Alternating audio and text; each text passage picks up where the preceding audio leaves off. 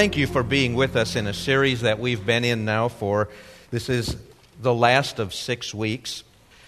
When this series developed, it sort of evolved as we developed it. We were dealing with a series in 2 Corinthians 5 on why do we do what we do? Why do we make the choices we did? And it was based on Paul's apologetic, Paul's defense of why he lived the life that he did.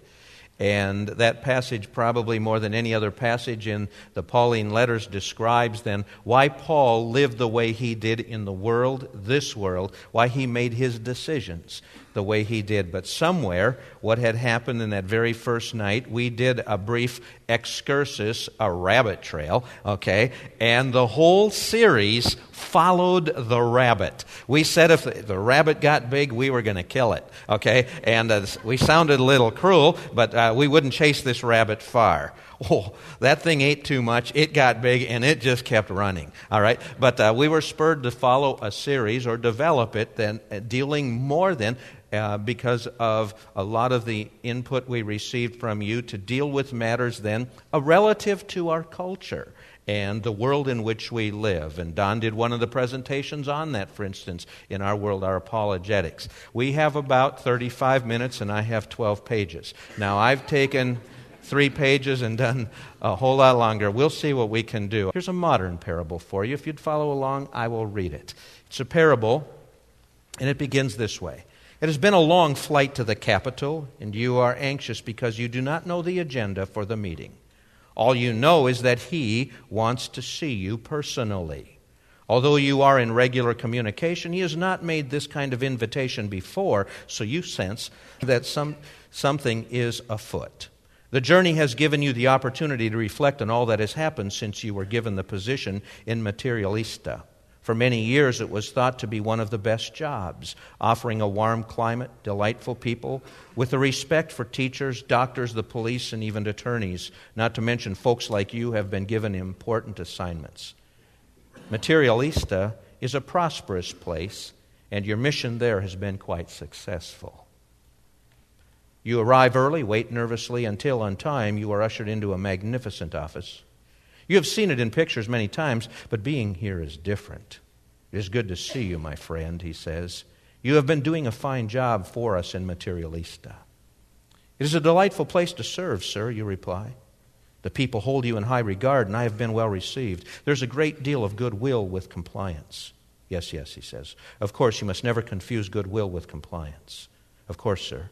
And there are many who dislike our policy, but at least they know what it is, and when their boats sail into the rocks, they know where to turn. Well, I've called you in because I have a new assignment for you, he says. As you know, the population of Materialista is dwindling.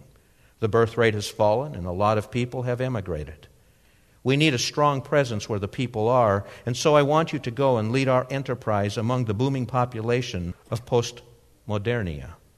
Postmodernia, sir? Yes, postmodernia. Millions of people have found it an attractive place to live, and though I can't think why, none of these people have ever visited our country, and most are completely ignorant of what we are doing. Where you have been working in the past, people recognized our government even if they ignored us. But in postmodernia, the people do not even know who we are. You will find the people very charming. They will receive you well. In fact, they receive everybody well, irrespective of their assignment. When you explain our policies, you will find that they think these are fine for you because you come from this country, but have nothing whatever to do with them because they live in postmodernia. But surely, sir, these people must know the high level of commitment we have to them and how much they depend on our aid. Without our exports, their food supply would be exhausted. Without our support, their entire economy would collapse. Very few are aware of these things, he says. The people of postmodernia live with the illusion that they are self sufficient. His eyes narrow as he leans forward. This is a tough assignment. It has ended the careers of some of our best people. The last man we sent proved quite unreliable. We sent him out fully briefed on our policy. He did a marvelous job of engaging the people. He seemed very drawn to them. But over time, we heard less and less from him, and now he has broken off contact altogether. Whatever he is doing now, he is certainly not working for us. So now I am trusting this operation to you. I want you to do the same job you have been doing in Materialista. Represent us. Raise awareness of what we are saying and do everything you can to persuade the people of our cause. In other words, a modern parable about being an ambassador in many ways, this modern day parable represents the dilemma facing the church in a contemporary society in the midst of all this cultural change that we've been talking about. And like the ambassador in this parable that we just read, the church today is reassigned. You and I are out in new territory. Our mission and our message, by the way, has not changed. Okay? The times have changed, but the task has not. However, the world, as we've written here, in which we have been commanded to reach, Jerusalem, Judea, Samaria, and the uttermost parts of the world, is undergoing changes that affect every area of culture, every area, folks, of our society.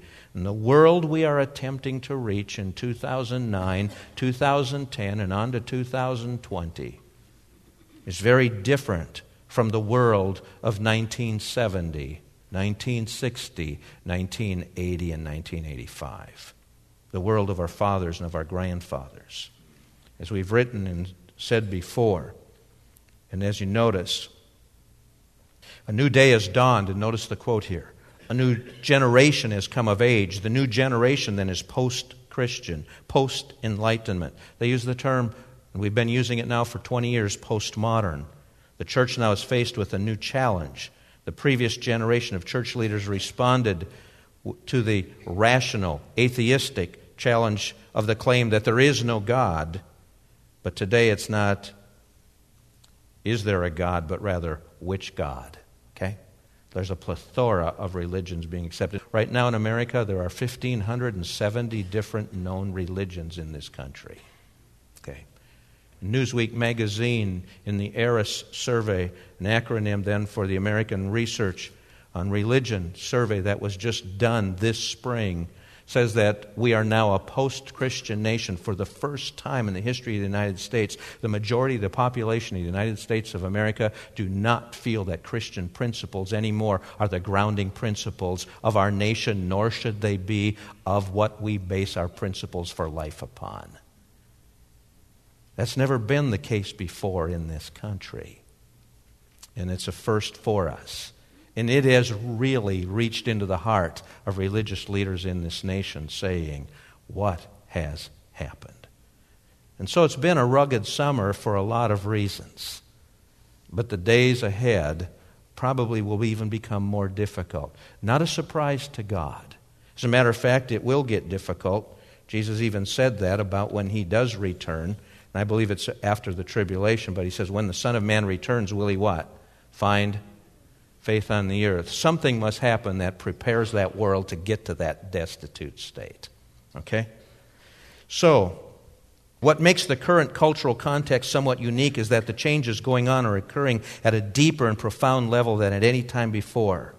And we've talked about and recall that postmodernism, and that's what we've been talking about. What is it and why is it that people think the way they do?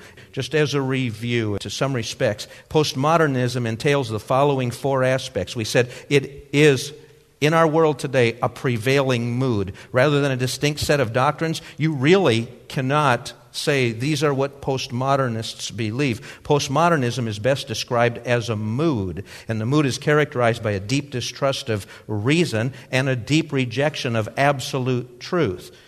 They believe that truth is constructed and subjective rather than objective and authoritative. In other words, we build truth. And not only that, but a methodology. But notice a philosophical movement and then a penetrating cultural metamorphosis. It has been transforming and changing every area of life as its philosophy and its impact is spread through education, movies, media, technology. And the virtues of postmodernism are what? Tolerance and diversity. One of the folks in our study here each week as, as, we've been going through this and over the last six weeks said, What you're talking about, our company has been experiencing. And we're talking companies in the research triangle.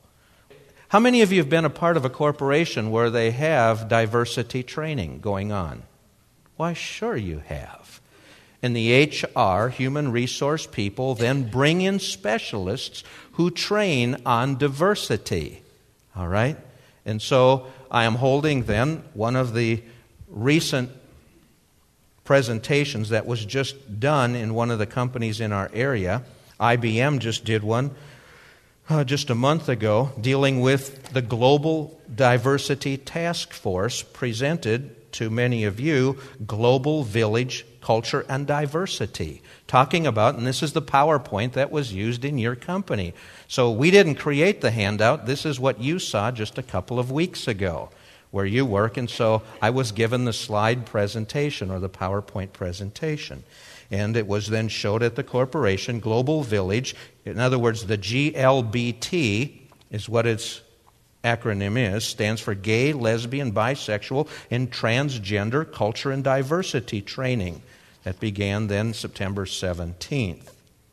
Talking then on the next slide, dealing with then the basic terms, the definitions, and what do we call ourselves? Changes through time. We used to be referred to as homosexuals or gay and lesbians or two spirited, and it goes on and on. Then it starts showing the pictures and the testimonies of early gay pioneers and transgender people.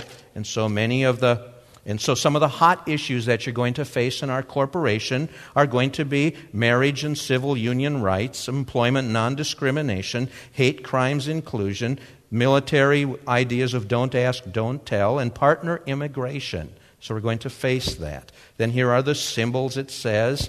There are now many gay, lesbian, bisexuals, and transgender communities, organizations, and here's a partial list, and then it goes on and talks about the different people. Now, five things never to say, and towards the end of this presentation that you saw at your company, five things never to say to a GLBT person.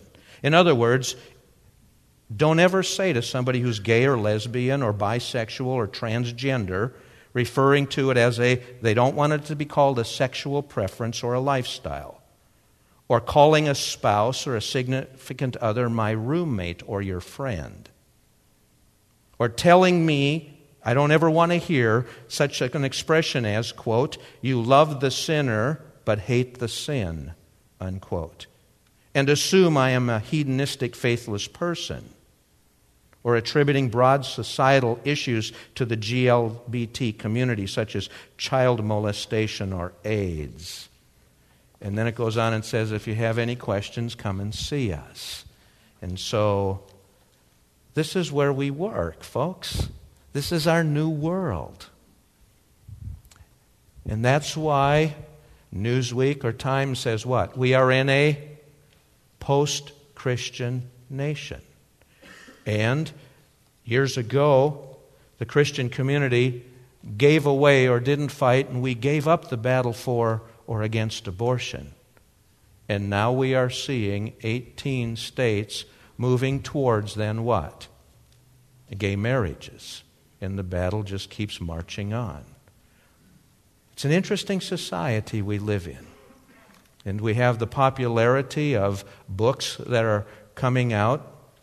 For instance, Christopher Hitchens, recent publication that's been out now two years, and it was a New York Times bestseller. And Christopher Hitchens just was in the latest Newsweek magazine. I don't know how many of you do get Newsweek. Christopher Hitchens is a writer there, and he takes on any issue, and he just took on President Obama winning the Nobel Peace Prize. And so Hitchens says, Why? And so here is this outspoken American atheist who travels the country lecturing for the new atheism against Christianity, but he even takes on President Obama, receiving a Nobel Peace Prize saying it was undeserved. And he wrote a three page article in Newsweek magazine. Talk about guts, all right? But he did it. But I want to read something from Hitchens' book on God is Not Great. And it starts out on the cover. Have any of you read the book? It was at Borders or Barnes and Noble. It was a popular, you know, for many, many months, it was on New York Times bestseller. God is Big, God, then the word is is smaller, not gets smaller, and great is in real fine print. God is not great. Listen to what Hitchens says. He says there are four irreducible objections to religious faith. And he starts out saying, because religious faith misrepresents the origin of man, and ultimately it's grounded on wish thinking. And then he goes on to say, and I don't want to get into his arguments, but he says this I am morally certain that millions of other people have come to very similar conclusions as I have. He says this and I have met many of them. Many of them never believed, and many of them abandoned the faith after a difficult struggle. Some of them had blinding moments of unconviction that were every bit as instantaneous, though perhaps less epileptic than Saul of Tarsus on the Damascus Road. But here is the point of myself and my co workers. We do not rely upon science and reason because they are necessary rather than sufficient factors, but we distrust anything that contradicts science or outrages reason. We are not immune to the lure of wonder and mystery and awe. In other words, we think about the metaphysical other world. We have music and art and literature and we atheists find that the serious ethical dilemmas are better handled by people like Shakespeare and Tolstoy and Schiller and Dostoevsky and George Eliot than any in the mythical morality tales of the holy books, such as the Bible. Literature, not scripture, sustains the mind and also the soul. We do not believe in a heaven and a hell. Yet no statistic will ever find that without these blandishments and threats, we commit more crimes of greed or violence than the faithful. We are reconciled to living only once, except through our children, for whom we are perfectly happy to notice that we must make way and room. In other words, that's why we believe in euthanasia. The old people need to get out of the way, he writes in his book. We speculate that it is at least possible that once people accepted the fact of their short and struggling lives, they might behave better toward each other and not worse. We believe with certainty that an ethical life can be lived without any religion. More important of all, perhaps, we infidels do not need any machinery of reinforcement. There is no need for us to gather every day or every seven days or on any high and auspicious day to proclaim our rectitude or to grovel and wallow in our unworthiness. We atheists do not require any priests or any hierarchy to police our doctrine, including objects in the form of one of man's most useful innovations, the bound book. He goes on to say this, and this is why I'm quoting him. Religion, he says, is man made. This is out of his book. Even the men who made it cannot agree on what their prophets and redeemers or gurus actually said. Still less can they hope to tell us meaning. And yet, you will meet believers, Bible believers, who still claim to know. Then he has an exclamation point. Not just to know, but they think they know everything.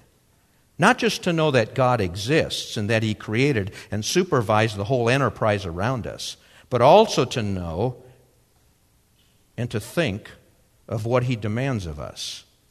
Here's the sentence The person who is certain and who claims divine warrant for his certainties belongs now in the infancy of our species. It has taken a long time to get to the farewell, but these people now need to be bidded farewell, and the farewell should not be protracted. Do you feel the punch in the belly that he is saying to us? What are Hitchens and others advocating of people like you and me? What? Do away with them. Those are kind of fighting words. And that was a Times, New York Times, bestseller for over 25 weeks. And a lot of people in our culture have drunk in upon that. The new world. America is in a post Christian world. Kind of frightening, but notice on page three, if you would. Postmodern thinking surrounds us, and while the dangers are many, the gravest danger presented by the world is a radically altered view of truth. Since Christianity is not just a nice set of ideas of theological concepts, but rather fundamentally grounded in truth, God is truth, and the view of truth offered has profound ramifications. We're talking about the person of Jesus Christ who said, I am the way, the what? The truth, and the life. If the Christian message is relevant, and if God has not left himself without a witness, then there is hope for finding ways of breaking the blinding ideology of our culture. In other words, there is reason to think that there are ways to get a hearing for the gospel in the postmodern and post postmodern world. Folks, I believe even though there are people shouting from the rooftops that there is no God or there are many gods and take the one, or that may be true for you, but it's not true for me, and people make those claims, none of the day in which we live is ever surprising Jesus Christ and the Word of God. And all Scripture is given by God and is profitable for doctrine, reproof, correction, instruction in righteousness, that the man, the woman of God may be thoroughly furnished unto all good works. We have answers. Amen? And we need not be ashamed. Now, what Paul will talk about in 2 Corinthians 5, and you cannot build a whole theology on subjectivity. But Paul knew who Paul of Tarsus, Saul of Tarsus was. And he experienced, as it were, a cataclysmic change one day on the road to Damascus. Changed his life. There's not a person sitting here who is not born again who does not know what the old one was like. And Jesus changed our lives. In other words, it's real. The promises, the truths, and the Word of God, when they are accepted and believed, are life transforming. I know I've experienced them. So have you. Now, we need to convince people that Christ is the answer. He not only can save your soul, He can change and alter your life and give you an entirely new trajectory on why we make the choices, why we live the life we do. He can set us on a new path. All right? And so, you and I have right answers. As mentioned previously, thinking people still think and they have questions they think about, whether they openly admit it or not. At some time, everyone ponders worldview level questions. In other words, the deep questions of life. Sometime even when we're all alone or sitting in a car or driving or sitting on a beach or in a tree stand hunting or shooting pictures or out watching one of your kids in a soccer game and you're standing off to the side daydreaming and your wife says, What are you thinking about? Or your husband says, What are you thinking about? Occasionally, our minds then run into those deep questions, such as, what is prime reality? In other words, the real, real. Asking the question, is there a God? What is the nature? In other words, where am I? What is this all about? What is a human being? Where did I come from? What happens when my mother, my father, my grandfather, my children, my grandchildren, when they die, where do we go? Why is it possible to know anything at all? How do I know truth? Is there such a thing as truth? And so Pilate will ask Jesus what question? What is truth? People have been asking that question. Not only that, but how do we know right from wrong? If we leave it up to Hitchens and others like him, doesn't make any difference. We can ask Shakespeare or Tolstoy or Dostoevsky or Schiller or Eliot and they will tell us truth. I have a problem with that. Those men are seeing darkly, all right? They're natural men. And since the fall, we all see that way. What is the meaning then of human history? To those questions, we have answers. Why? We know the God who has given us the answers. Before we attempt to offer answers, we need to take note that no one can proceed without making some assumptions about the nature of God or the nature of people and the role of this apologetics, defending the faith. And here are some matters that I assume to be relatively uncontroversial among us as Bible believers. Now, by the way, I don't believe they're assumed to be true about among contemporary culture. In other words, this you and I have an assumption about God as ultimate reality. There is a God, He has spoken. This God is omniscient, omnipotent, omnipresent. In other words, all knowing, all powerful, everywhere. And He's good.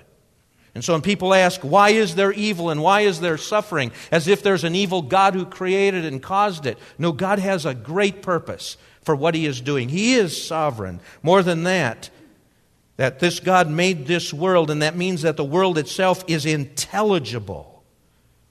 He can speak to us. Come, let us reason together. We also know some things about human beings. God made humans in His image, and this includes moral and intellectual capacities. Human beings, though, are fallen, and every aspect of their nature, including human reason, has been marred by the results of sin. And this means that our capacity to know or discern or judge accurately sometimes cannot be trusted. It doesn't mean that people go out and commit the most heinous sins all the time.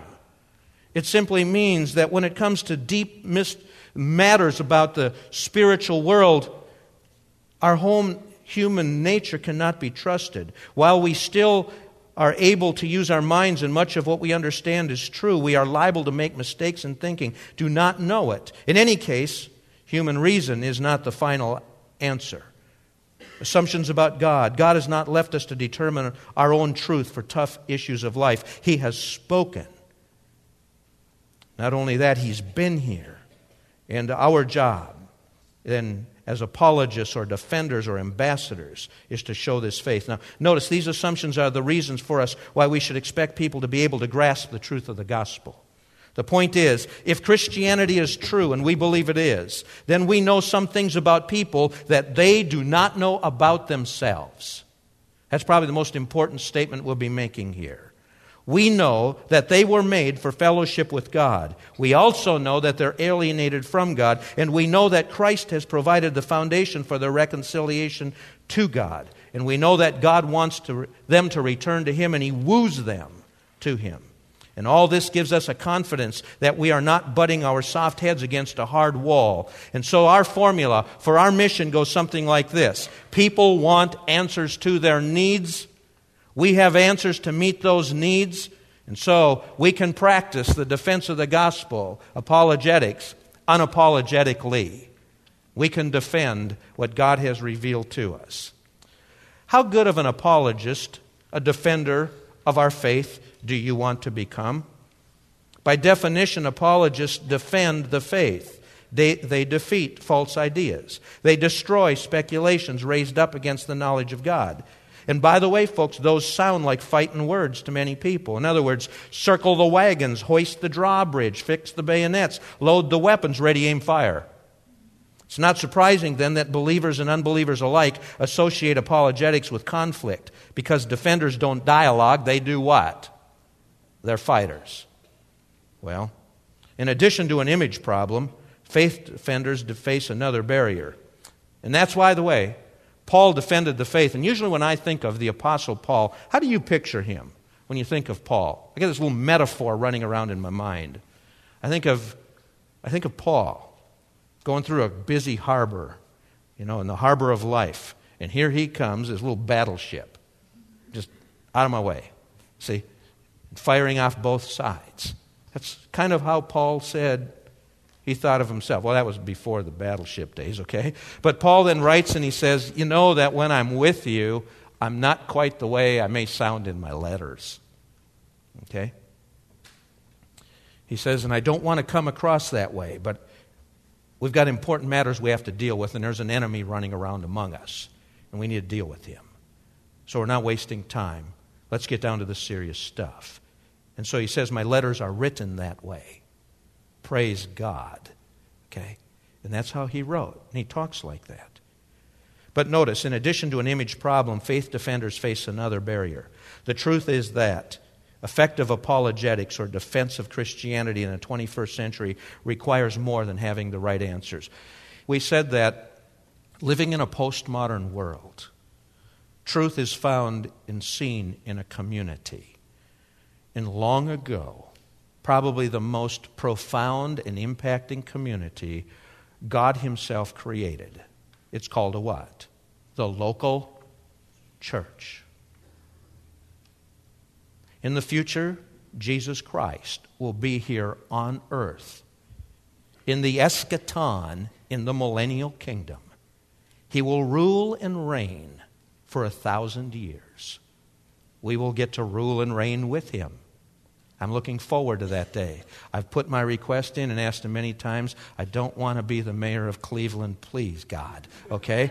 But and I don't know where we will rule and reign, but I've there's some places I do not want to go. Okay? But now they do have a fine school and music programs, but apart from that, there are a couple of other steel cities along the steel belt, but anyway, he's going to make the rough places plain and straighten some things out, and so maybe some parts of the Midwest won't be so bad after all. After all, I come from there, and so doesn't your mind think about those things? Okay. A lot of strange things going on in mind when I'm driving a car, all right? but point is is in the millennium he will be here. He will rule and reign. And our world as we know it will be drastically different.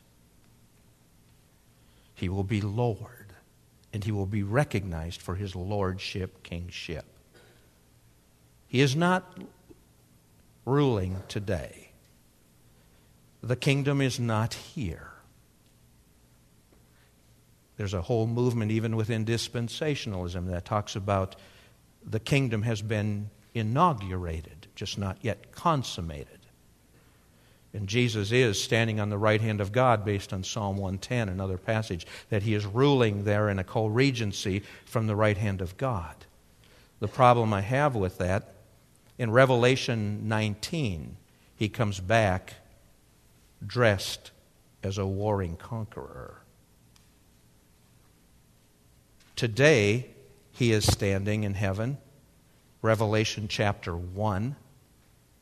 The gowns he wears in heaven today, Revelation 1 describes, are the gowns of the high priest described in Exodus 33. Jesus is in heaven today as our what? Priest. Doing what? Romans 8. Making intercession for us. And so he's a priest.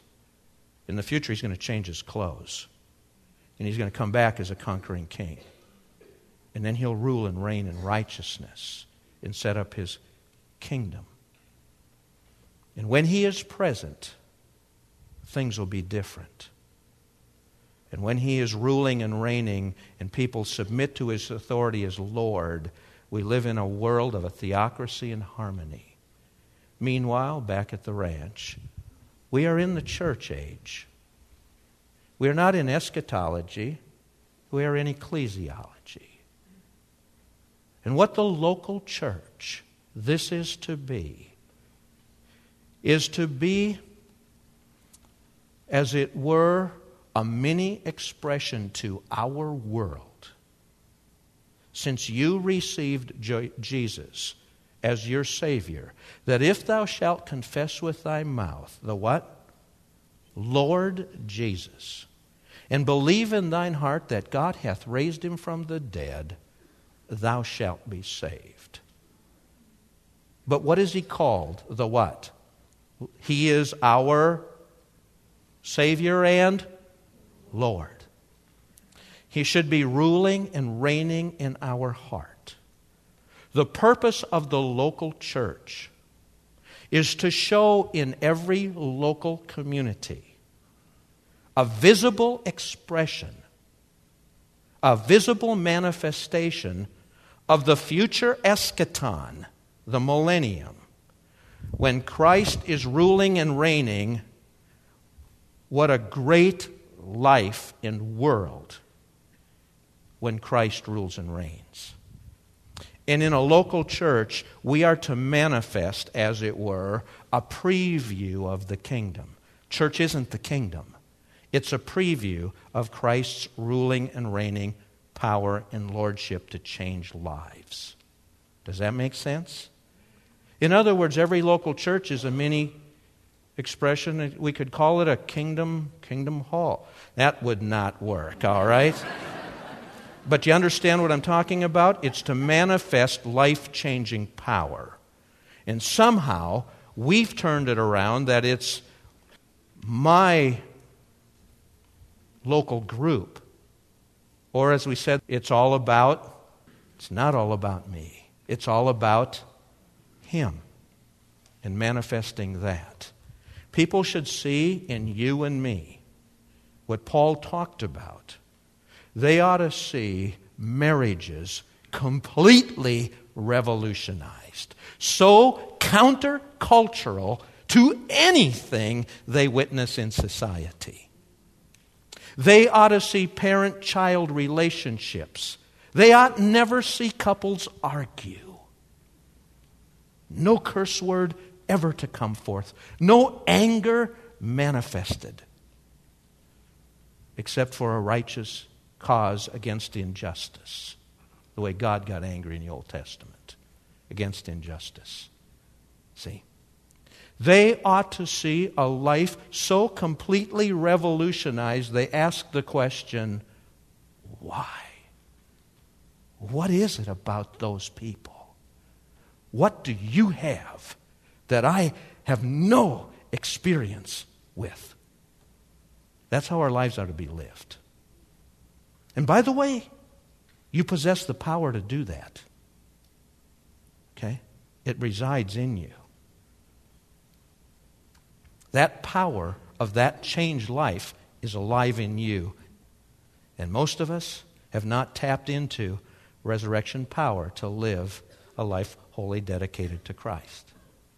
But we can manifest that kind of an expression, a church community. That's what people in our world are looking toward or ought to see in that kind of a community of truth. And when they get around a community like that and what our society and our world is looking for, and there's nothing wrong in the postmodern world to say, we want to see truth change lives. You see, in the generations past, we knew truth. But in the 20th century, even having great scientific knowledge led to some cataclysmic things here on this earth. And some people took great science and totally abused it. And we ended up in some awful wars under the ruse of men whose names were like Adolf or Joseph. See? They want to see life change. And they want more than knowledge. And Paul would respond and say, Knowledge puffs up. What we're looking for is wisdom. And you and I, the Word of God teaches over and over and over get knowledge, but let it grow to understanding and ultimately manifest itself in wisdom. We ought to be a wise people in this world. Are we wise? We should be wise, not just smart. You do know the difference between knowledge and understanding and wisdom. Knowledge, this morning when I went outside, jumped in my car, was wearing just a shirt, didn't put my coat on, got in the car, it said 40 degrees. 40 degrees says it's what? Actually, to a Minnesotan, it goes, hey, Dad, I can still go swimming. Okay. but it was 40 degrees. Not that bad, Dad. Okay. 40 degrees, you read that. 40 degrees says it's cold outside. That's knowledge. read a thermometer. Understanding, 40 degrees, when you go outside, long exposure to that causes your immune system to be a little bit taxed. You could get a cold if you're exposed to germs. So I've learned about that temperature, but I've learned what it can do to a person. So that's understanding. Wisdom says, if I'm going outside, I ought to put a coat on. Okay? And so the Word of God says, don't just know doctrine and facts. Don't just know that in the millennium Jesus will rule and reign. So what? Even unbelievers can read that. They may not believe it, but they read it. It should make a difference to you and me. He will be Lord. Wisdom says He's Lord then in my life right now. And if He's going to change the world in the future when He's declared Lord, He should be changing my life, and I should be submitting everything to Him today. In my marriage, my home, the way I act at work, according to Ephesians 6. I ought to be the best employee. I ought not to ever think of ducking out early. I ought to be the most honest. There should never, ever, ever be the falsification, ever, or even the fudging, ever over an expense report. Never on the part of a Christian. Ever.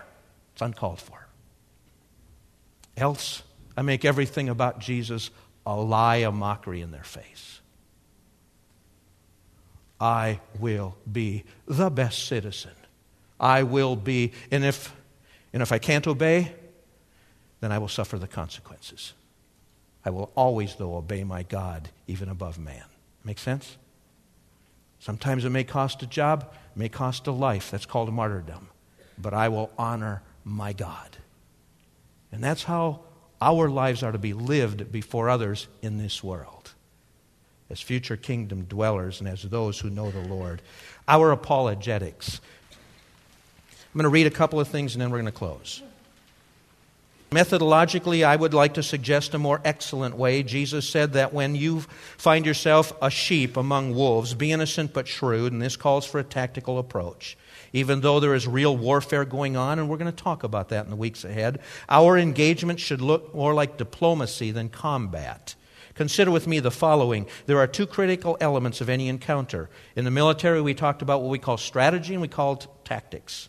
Strategy involves seeing the big picture, one's positioning prior to actual engagement. In our case, Christianity is well positioned because we have the superior ideas. We have the best answer to life's most important questions the whence, whether, and why.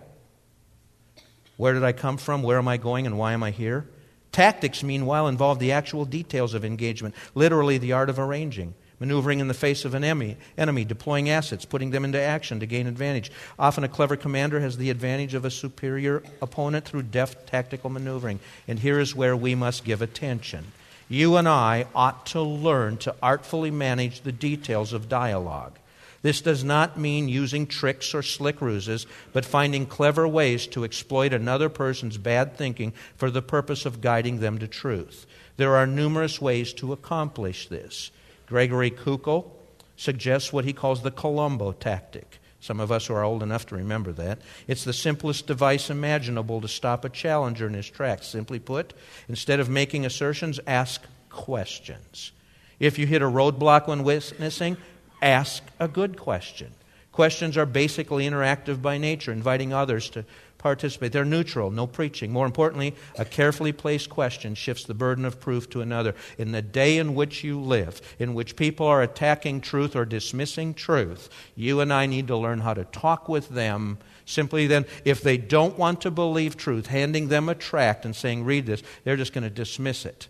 But I'm going to ask you a couple of questions. When they say, I'm absolutely certain that a good God, if there was such a God, would not cause suffering and evil or all religions are basically the same, you need to ask, in what way?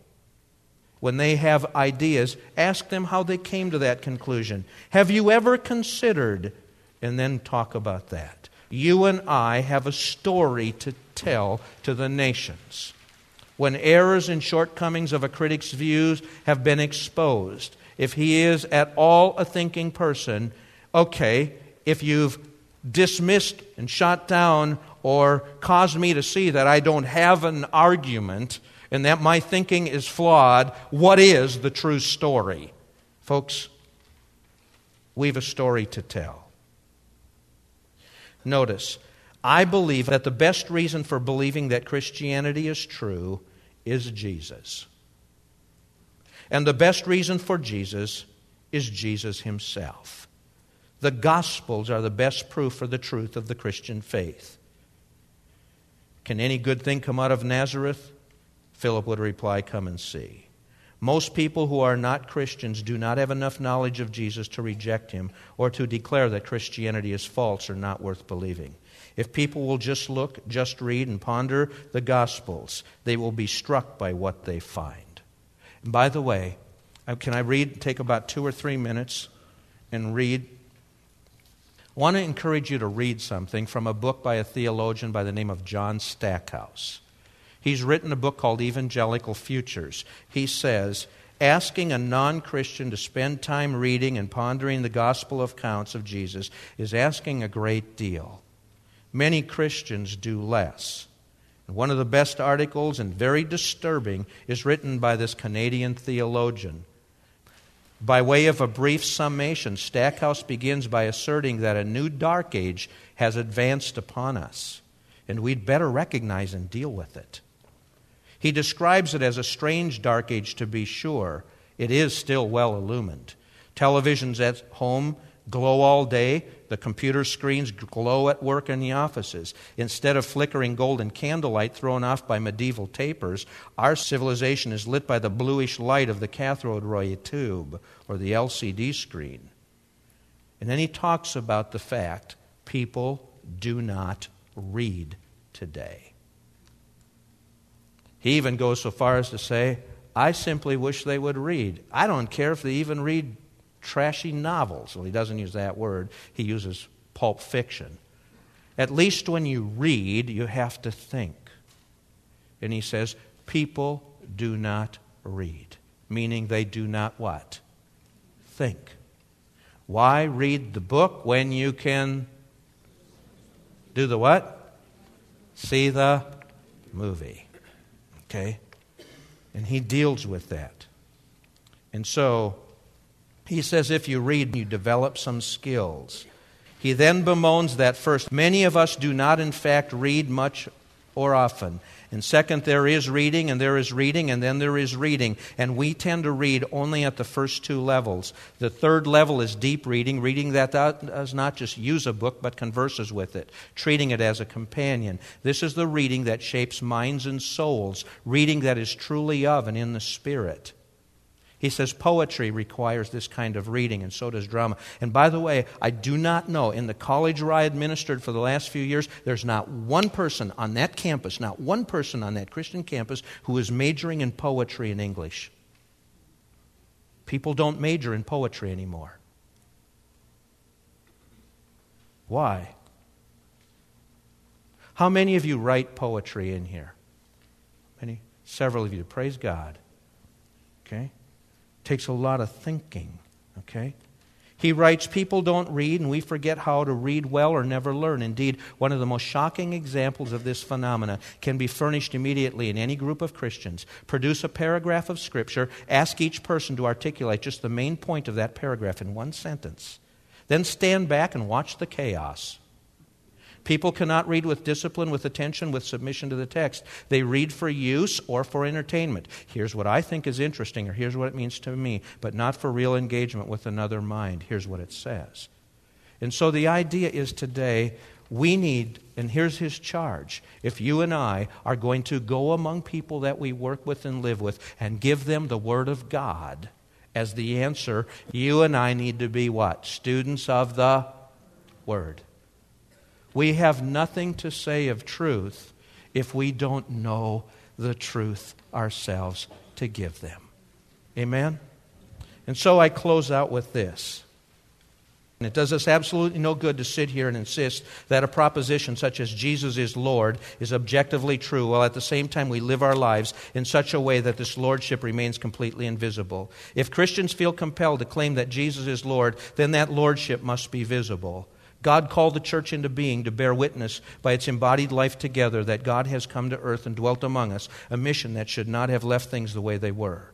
What will give our testimony authority will not be what we say is true Rather, what will lend our testimony authority is that by the grace of God, you and I live in such a way that our lives are incomprehensible apart from this God. There's no way we can explain how you and I live apart from God. It means to live in such a way that one's life would not make sense if God did not exist. That's the challenge which we face as Christians, and the one at which we are failing miserably I suspect, for example, that my neighbors have no trouble at all making sense of my life quite apart from any conception of God whatsoever.